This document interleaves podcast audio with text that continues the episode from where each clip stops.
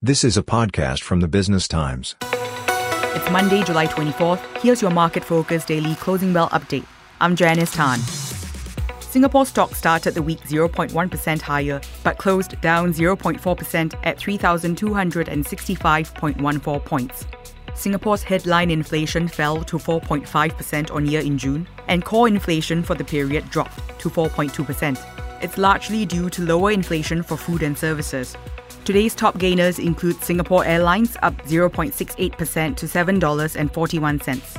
Rising 0.43%, City Developments ended at $7.05.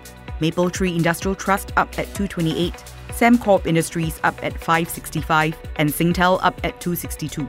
Top decliners were Jardine Matheson Holdings down 0.93% to $48.94. DBS down 0.92% to 32.44 and UOB fell 0.91% to 28.36.